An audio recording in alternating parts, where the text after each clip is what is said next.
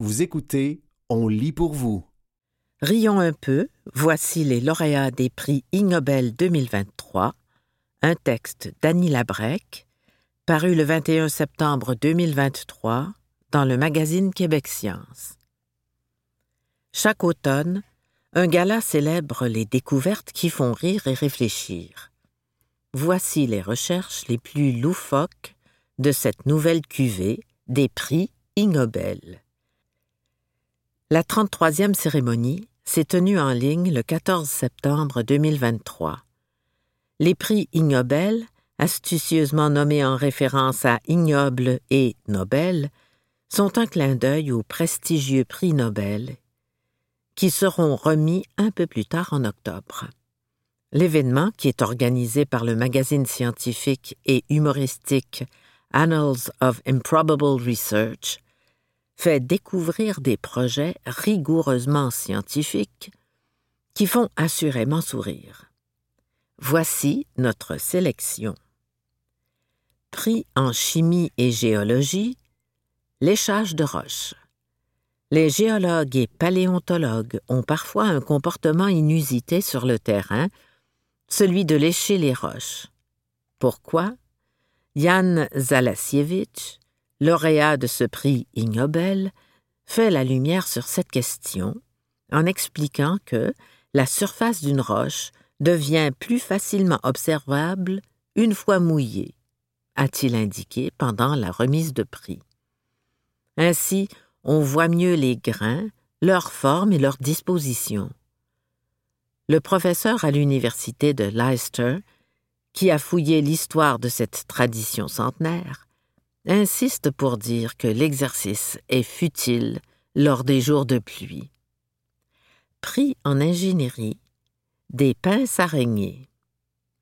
Même si elle a trépassé, une araignée peut vivre une deuxième vie entre les mains de scientifiques astucieux.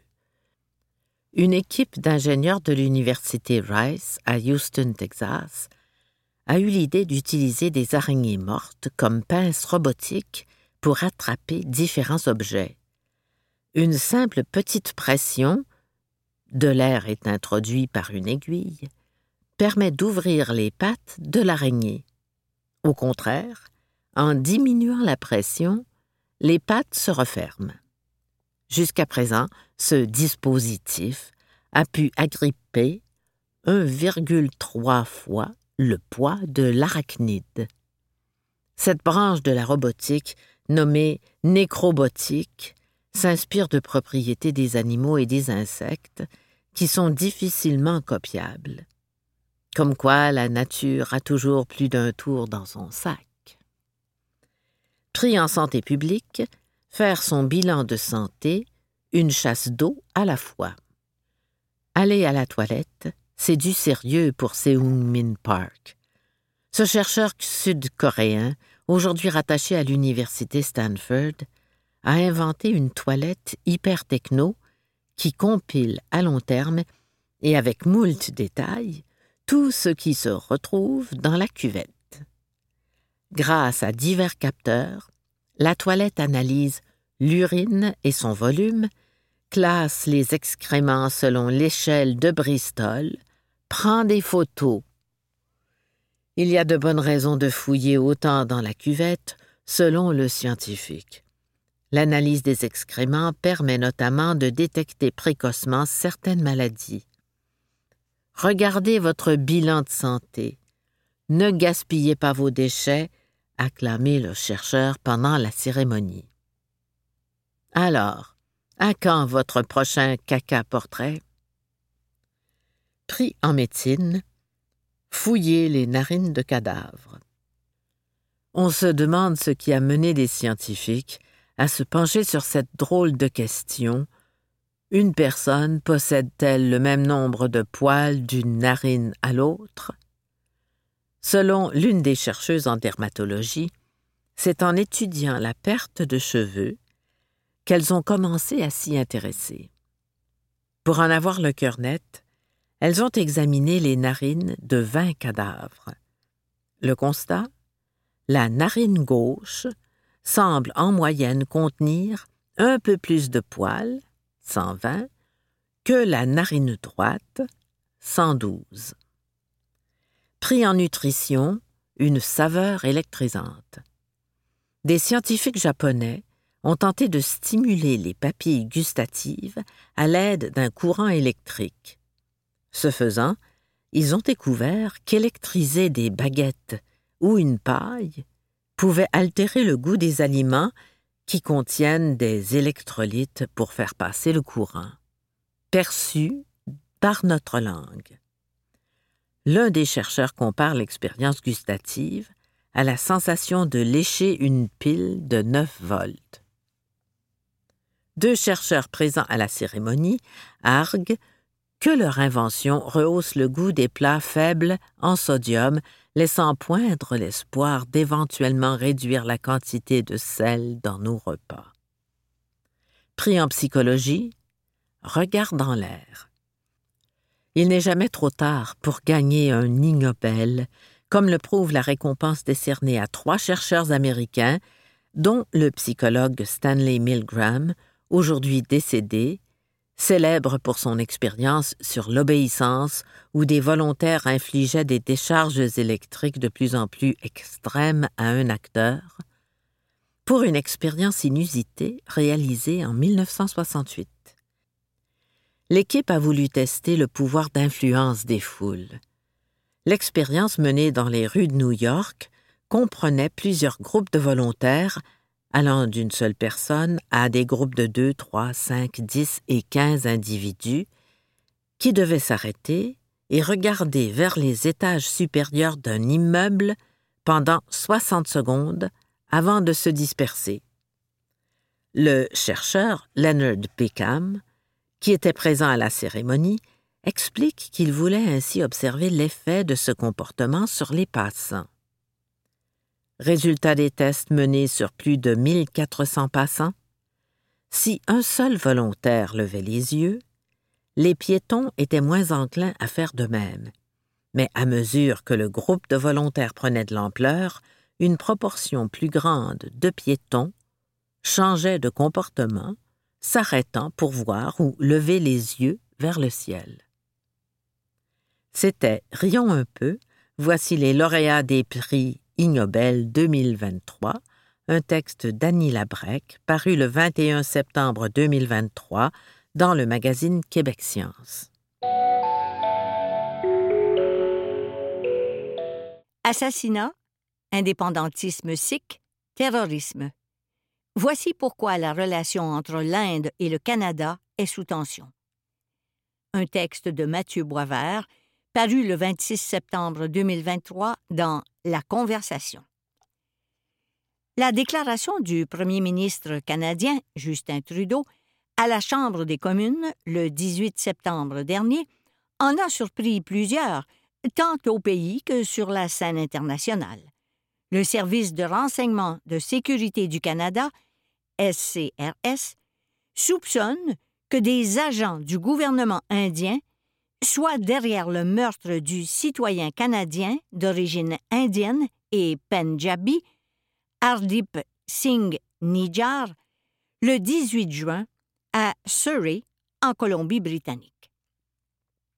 Depuis la déclaration de Justin Trudeau, les médias indiens ne cessent de présenter le Canada et son premier ministre comme un pays offrant refuge au terrorisme khalistani. Cette crise binationale a de multiples répercussions, tant diplomatiques qu'économiques et sociales. Ces enjeux dépassent cette accusation d'assassinat commandité. Pour mieux comprendre les forces en présence, je vous propose, comme directeur du Centre d'études et de recherche sur l'Inde, l'Asie du Sud et sa diaspora à l'UCAM, un petit retour dans l'histoire récente du sous-continent indien et ses répercussions au Canada. Le Khalistan rêvé. La décolonisation du sous-continent indien en 1947 a permis la création de deux nouveaux États-nations, l'Inde et le Pakistan. Cette partition a conduit à l'une des plus massives et tragiques migrations humaines de l'histoire contemporaine avec 10 millions de personnes déplacées et près d'un million de victimes. Le Pendjab, grenier à blé de l'Asie du Sud, a été divisé entre le Pakistan, musulman, et l'Inde, majoritairement hindoue. Cette partition a laissé un goût amer au Pendjabi, majoritairement d'allégeance sikh.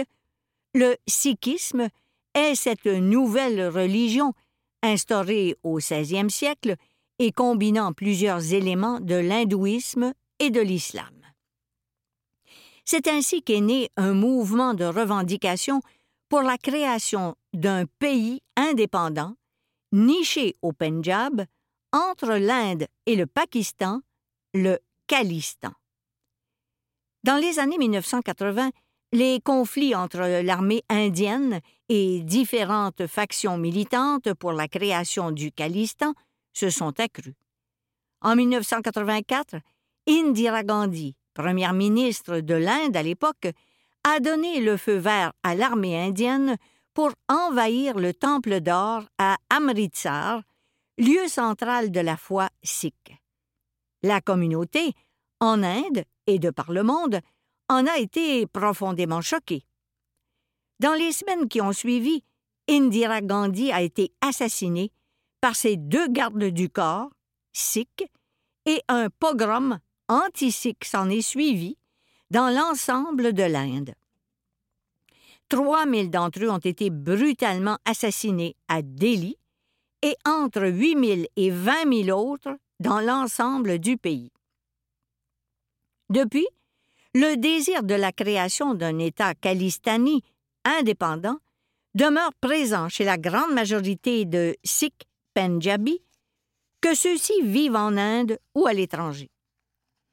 Il importe cependant de noter que, comme dans toute communauté, des divisions importantes sont présentes au sein de leur communauté, alors que la majorité soutient le mouvement Khalistani, elle rejette la violence pour l'atteinte de leur objectif. Une relation fragile étendue. Les premiers Indiens qui arrivent au Canada, une ancienne colonie britannique, sont d'allégeance sikh, de langue pendjabi, et près de 5000 d'entre eux s'installent en Colombie-Britannique au tout début du XXe siècle. Mais ce n'est qu'après 1971 que s'entame une immigration continue depuis l'Inde, et encore plus dans les années 80, alors que les tensions communautaires entre Sikhs et Hindous sont fortes en Inde. Plusieurs Sikhs Pendjabis sont alors accueillis par le Canada en tant que réfugiés politiques. Forte de 771 790 membres lors du dernier recensement en 2021, la communauté sikh canadienne est la plus grande hors de l'Inde.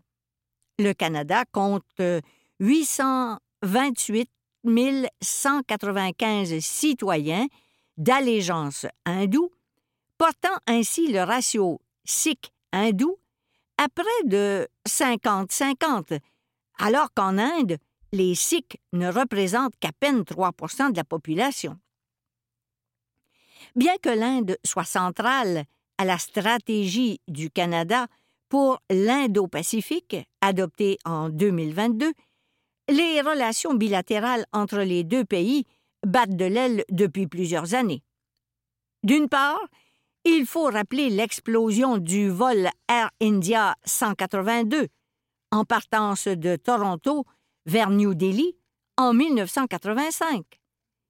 Cet attentat à la bombe est la pire attaque terroriste dans l'histoire du Canada et, avant le 11 septembre 2001, dans l'histoire de l'aviation civile internationale l'implication directe du Babar Khalsa, un groupe extrémiste sikh basé en Colombie-Britannique, a été confirmée. Le groupe a été classé comme organisation terroriste par le Canada dans les mois qui ont suivi. Un des inculpés a été reconnu coupable d'homicide involontaire et un autre individu, suspecté d'être l'une des têtes dirigeantes du complot, a été tué par les autorités policières indiennes le 14 octobre 1992 en Inde.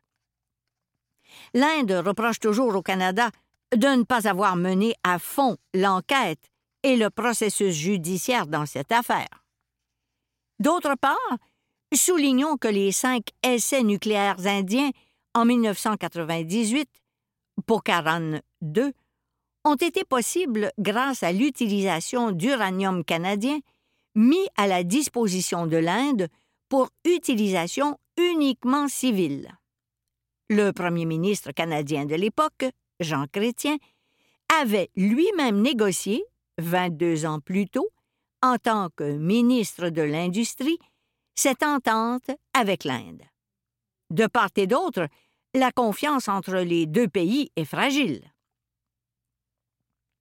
Vous écoutez Assassinat, indépendantisme sikh, terrorisme.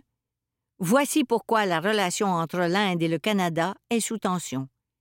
Un texte de Mathieu Boisvert, paru le 26 septembre 2023 dans La Conversation. Un citoyen d'intérêt. Le bras de fer qui oppose présentement le Canada et l'Inde repose donc sur le fait que l'Inde aurait orchestré l'assassinat d'Ardip Singh Nijjar. Originaire de Jalandhar, au Punjab, Nijjar a immigré vers le Canada en 1996. Selon le gouvernement indien, il serait membre du Babar Khalsa International et aurait participé à l'attentat à la bombe de Ludhiana, au Punjab, en 2007. En 2020, le gouvernement indien ajoute officiellement son nom à sa liste de terroristes actifs. Nijar a été l'un des organisateurs d'un référendum sur l'indépendance du Khalistan à Brampton, en Ontario, en septembre 2022, activité tout à fait légale au Canada, mais qui ne serait aucunement tolérée en territoire indien. En novembre dernier, l'Inde dépose au Canada une demande formelle d'extradition pour Nijar. Il est assassiné sept mois plus tard. Rappelons ici qu'un processus d'extradition, peu importe le pays, est complexe, exige l'intervention d'Interpol et prend plusieurs mois, voire euh, des années. Un conflit indien au Canada. De prime abord, le conflit actuel en est un entre deux nations. Mais si l'on regarde de plus près, on s'aperçoit qu'il s'agit davantage d'un conflit intranational indien qui s'exporte, inévitablement, dans les pays où s'est établie une population d'origine indienne. Mais ce conflit interne évolue dans un contexte canadien, où règne une charte des droits et libertés qui protège la liberté d'expression. Au Canada, on peut parler d'indépendance de la Catalogne, de l'Écosse, du Québec et du Calistan. La liberté d'expression y est garantie, tant qu'elle n'incite pas à la violence. En Inde, cependant, on ne peut parler publiquement d'indépendance. Kalistani, Cachemiri ou de certaines provinces du Nord-Est sans craindre l'emprisonnement. De plus, le parti actuellement au pouvoir œuvre depuis plus de neuf ans à présenter la majorité hindoue comme étant opprimée par les diverses revendications des minorités religieuses et culturelles. À cet égard, il est intéressant de noter que lors de la grève agricole qui avait mobilisé New Delhi pendant près de neuf mois en 2020-2021, protestation qui a mobilisé les fermiers de l'ensemble de l'Inde et de toute allégeance religieuse, le gouvernement, afin de manipuler l'opinion publique hindoue, affirmait que ces manifestations étaient orchestrées par les mouvements terroristes Khalistani. Les propos du premier ministre Trudeau, qui affirmait alors que le Canada défendrait toujours le droit de manifester sans violence, avait été présenté dans les médias indiens comme un support inconditionnel envers les mouvements d'indépendance terroristes khalistani. Des mouvements radicaux sikhs sont présents au Canada, tout comme le sont certaines tendances extrémistes hindoues, telles le Rajtriya Swayam Sevak Sangh, RSS. Il importe de souligner, d'une part, que la grande majorité des Canadiens d'allégeance hindoue ou sikh ne sont pas radicaux, et d'autre part, que le SCRS est fort conscient de la présence de factions plus radicales sur son territoire. Cap sur une troisième élection majoritaire. L'Inde est présentement courtisée par les puissances occidentales afin de faire contrepoids à la présence chinoise dans l'Indo-Pacifique. Le dialogue quadrilatéral pour la sécurité, Quad, cette alliance stratégique entre les États-Unis, l'Australie, le Japon et l'Inde en est un bon exemple. Malgré le déclin de la démocratie en Inde, peu de pays osent critiquer son gouvernement. Cela dit, le Canada ne pouvait passer sous silence l'implication potentielle de l'Inde dans le meurtre de Hardip Singh Nijjar sur son territoire national. Justin Trudeau aurait discuté de la situation avec son homologue indien lors de la rencontre du G20 en Inde et, une fois de retour au pays, a présenté celle-ci aux citoyens canadiens. Nous sommes à l'aube des élections fédérales indiennes. En avril et mai 2024, près d'un milliard d'électeurs et d'électrices auront le privilège d'exprimer leur voix. La stratégie électorale du BJP, actuellement au pouvoir, est d'accentuer le clivage entre hindous et les membres des autres minorités religieuses. Il s'agit d'attiser, chez la majorité, le sentiment d'être opprimés au sein de leur propre nation, tout comme le seraient les hindous ailleurs dans le monde. L'Inde vient ainsi de mettre en garde ses citoyens, hindous, sur le territoire canadien contre d'éventuels actes haineux à leur endroit lire plutôt des représailles émanant de groupes terroristes khalistani. Les médias indiens, contrôlés majoritairement par les conglomérats Adani et Ambani, tous deux très proches de Narendra Modi, collaborent activement à cette stratégie politique.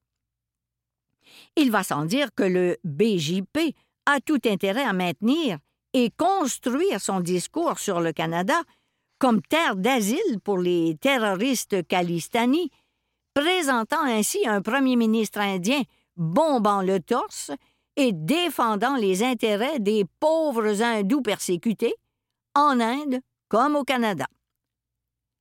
Pour le BJP, les relations indo-canadiennes pèsent peu comparativement à une élection majoritaire au printemps prochain, menant ainsi à un troisième mandat de cinq ans, pendant lequel le BJP et son organisation paramilitaire, le RSS, pourraient installer encore plus profondément leur nationalisme ethno-religieux Hindutva.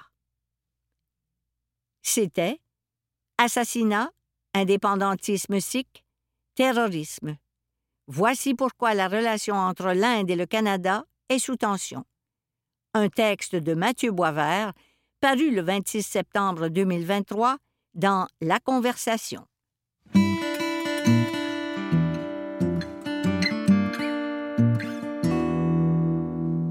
Québec se penche sur les permis fermés des travailleurs étrangers temporaires. Un texte de Caroline Plante de la presse canadienne paru le 27 septembre 2023 dans La Terre de chez nous.